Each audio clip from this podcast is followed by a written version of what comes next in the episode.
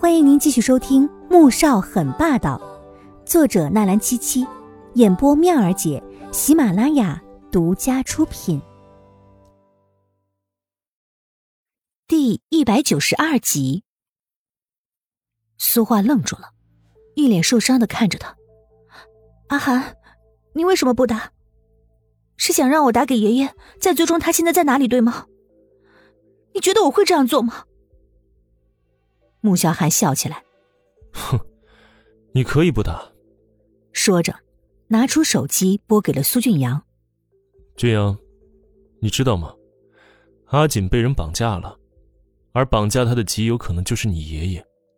我现在需要你打个电话，追踪他的地址，救出阿锦。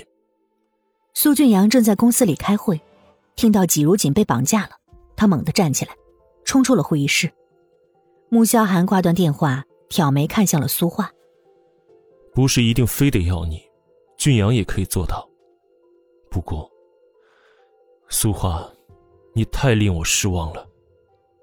苏画往后踉跄两步，不敢置信。哼，你很好奇为什么俊阳会这么做吗？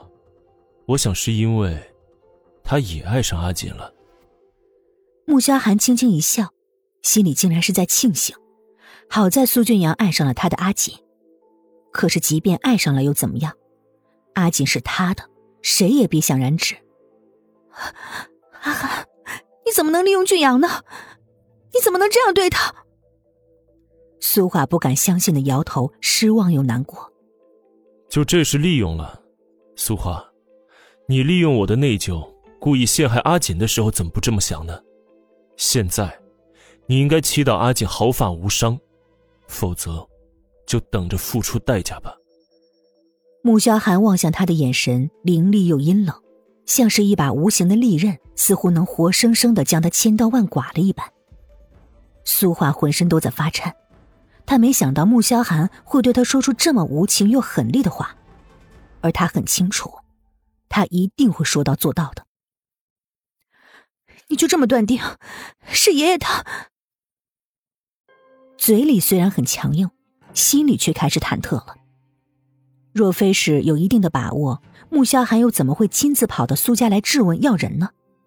这里可是政府大院里。对上男人那阴寒的双目，苏画的心一点点沉下去了。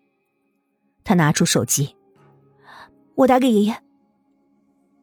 电话很快接通了，苏画刚放到耳边，就听到隐约的有撕心裂肺的惨叫声。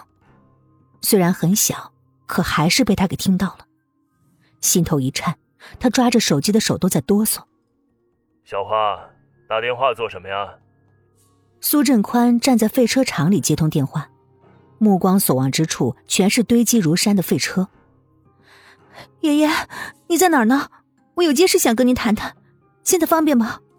您告诉我地址，我过去找您。苏振宽没有什么反侦查手段。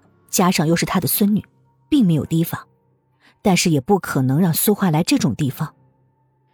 我现在有要紧的事情在忙，晚点回去再说吧。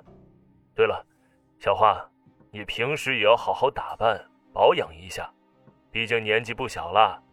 想让萧寒对你上心，就得多下点功夫，知道吗？穆氏总裁夫人的位置，迟早是你的。苏振宽这边跟苏画说完电话。身后的集装箱房内还传来季如锦撕心裂肺的惨叫声，满是皱纹的脸上闪过一抹凶狠残忍的冷笑。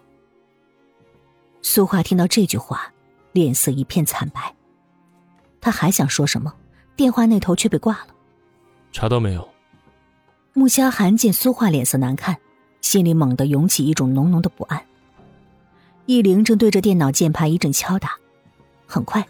便指着电脑上面的地图说：“应该就在这个废车场里面。”季如锦已经不知道自己痛昏过去，又被扎醒过来多少次，最后他痛的甚至连叫喊声的力气都没了，他心里充满了绝望，他想要一个痛快的死法，直到一根针扎进他的头顶。穆萧寒找过来的时候，季如锦晕死在地上，被四个黑衣人抓着四脚。身上被剥的只剩下了内衣内裤，身上几乎被扎满了细针。旁边一个穿着迷彩服的男人手里还捏着一把针，正准备往他身上扎下去。易灵带人闯进去，直接拿枪对准几人。穿迷彩服的那几个人看到这一幕，不但没有惊慌，脸上反而露出兴奋又癫狂的笑意，举着针还要继续扎。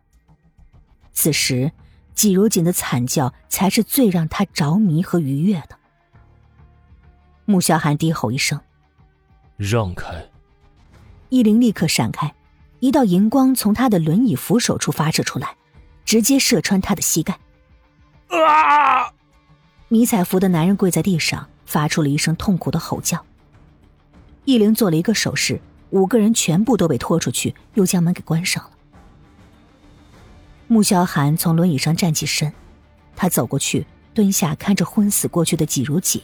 和他身上那一根一根的细针，身体忍不住开始微微的发抖。